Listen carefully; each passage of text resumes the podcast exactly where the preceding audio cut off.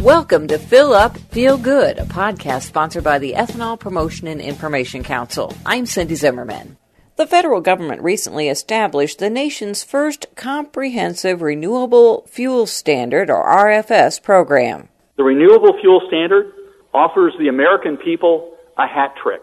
It protects the environment, it strengthens our energy security, and supports America's farmers. Environmental Protection Agency Administrator Stephen Johnson says the RFS requires that the equivalent of at least 7.5 billion gallons of renewable fuel, such as ethanol or biodiesel, be blended into motor vehicle fuel sold in the U.S. by the year 2012. This would work toward the goal of reducing gasoline usage by 20% within 10 years by growing renewable and alternative fuel use to 35 billion gallons by the year 2017. In addition to the RFS, the EPA announced a final ruling recently that assures facilities producing ethanol for human consumption, industrial use, or fuel are all treated equally under the Clean Air Act permitting requirements.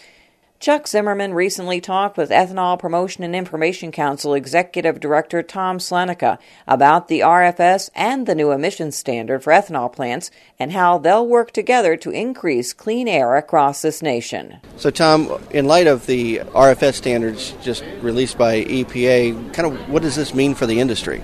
Well, the new threshold that the EPA is recommending of uh, 35 billion gallons by 2017 allows for the ethanol industry to again grow to a new level and a new platform.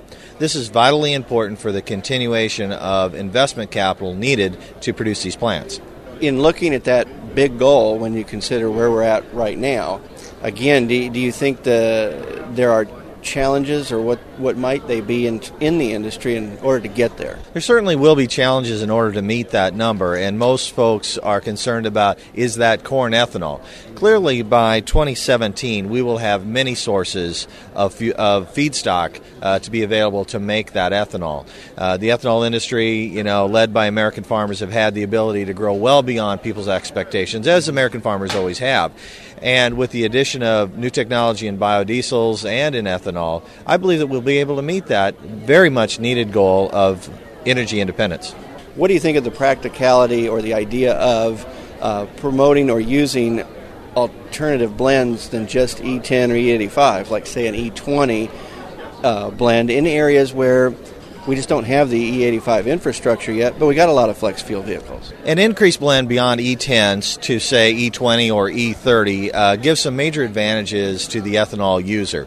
Uh, fuel economy and uh, availability through distribution is, is, greatly enhanced. Of course, we have to be sensitive to the fact that we're talking about the use of this fuels through flex fuel vehicles. We're not advocating the use of this fuel for regular cars uh, simply because those cars have not been designed from an EPA standard to be able to use that fuel. Looking at ethanol production, especially in light of new emission standards for the, the plants themselves, any comments you might have about that? The new emission standards that have been released will be very important for us to truly meet that energy independence that everyone in America is looking for. These new emission standards will allow for larger plants, 100 million gallon plants, uh, to be able to come online easier.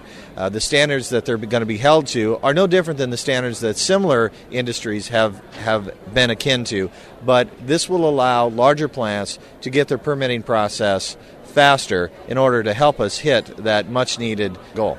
The new RFS program is estimated to cut petroleum use by up to 3.9 billion gallons and cut annual greenhouse gas emissions by over 13 million metric tons by the year 2012, the equivalent of preventing the emissions of 2.3 million cars. More information about how cleaner burning renewable ethanol is helping to reduce carbon monoxide, greenhouse gas emissions, and tailpipe fine particulate matter emissions can be found on drivingethanol.org. That's your Up Feel Good podcast. I'm Cindy Zimmerman, reporting for the Ethanol Promotion and Information Council.